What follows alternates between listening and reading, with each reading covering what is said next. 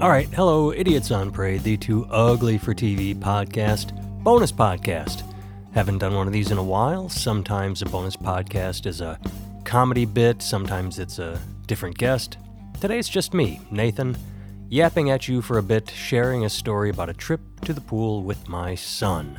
Now, don't worry, Jake and I will be back in action as a duo on Monday, mocking the news and all things current event related. Today, though, it's just me telling you about a simple act of kindness.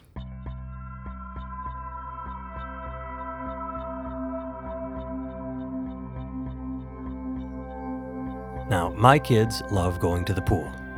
They should. I mean, they're kids, right? So the other week, we went on an outing, and luckily enough, one of my daughter's friends was able to meet us there.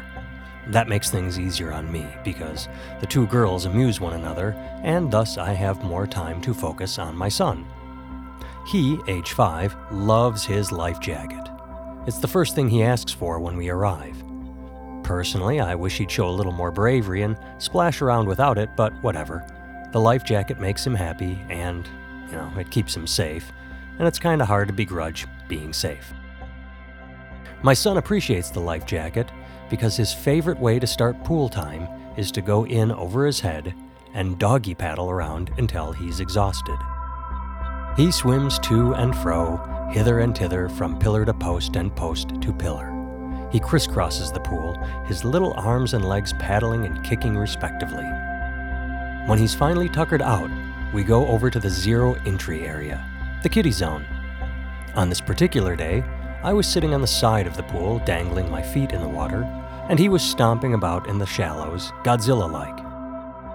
At one point, he turned to face me and froze.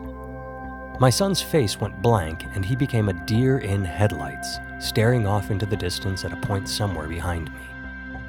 I watched his entranced little face for a moment, then turned to see what had captured his attention so fiercely. Behind me was the lifeguard office, Inside it were two teenagers. One, a boy with hair exactly like Steve from Stranger Things, the other, a blonde girl eating what looked to be a Twinkie. I let out a small laugh, figuring my son had seen the Twinkie. Like any five year old, cakes, cookies, and all things sweet are his dietary obsession.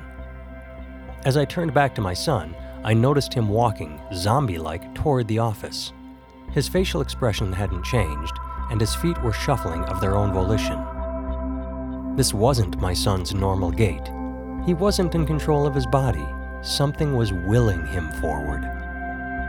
He passed me, and I turned to watch him go. As he walked up to the lifeguard office window, the girl with the Twinkie took note of him. A confused look on her face suggested the thought running through her head was, Why is this little munchkin heading my way? We both figured it out at the same time. My son walked to the window like a moth to a light and then stopped. He was now mere inches away from the object of his affection a rubber Iron Man figure sitting atop the desk. Realization hitting her, the girl laughed, reached down, picked it up, and made her way to the door. She exited the office and turned the corner to find my son finding his way to her. Would you like this? she asked, crouching down to meet him at eye level. My son, shy, couldn't vocalize a response.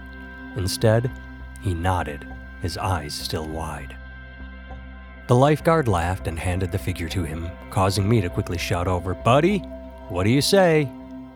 My son offered up a near silent thank you, which garnered a warm smile and a you're welcome from the girl.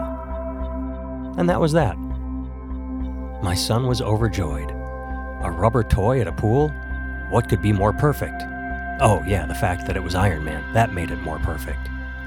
The girl went back into the office, and I gently explained to my son how happen chance and special the event was. You don't always get toys handed to you at the pool. Well, he played with the Iron Man figure while I composed an email inside my noggin. I wanted to message the director of the facility regarding the actions of the lifeguard. Anyone in a position of power probably receives complaints all day long, and I wanted to make sure to plop down some positivity into her inbox. I also wanted to make sure the lifeguard got an attaboy for her actions. I didn't have to write anything. About 20 minutes later, I saw the director of the facility walking around. So I got up, approached her, told my story, and pointed out the lifeguard.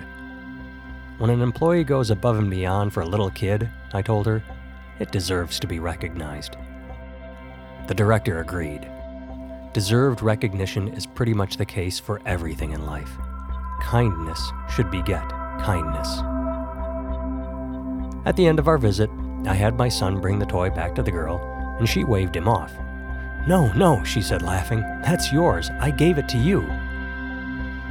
I had thought the Iron Man was a loaner, that he would have to give it back when he was done. But that wasn't the case. The lifeguard was a Santa Claus in August. My son thanked her again and brought his new toy home with a wide smile across his face. Little gestures, sometimes they mean a lot. If you happen to like that little tale about me with my kid, I actually wrote a whole book of letters to my son. It's called Hey Buddy Dubious Advice from Dad, and you can find it on Amazon. You can either look it up by title or you can look up my name, Nathan Timmel, and uh, find everything I've written. All right, as I said, next week, Jake and I will be back at it, making fun of everything and everyone. Thanks for listening to us, and thanks for listening to me today.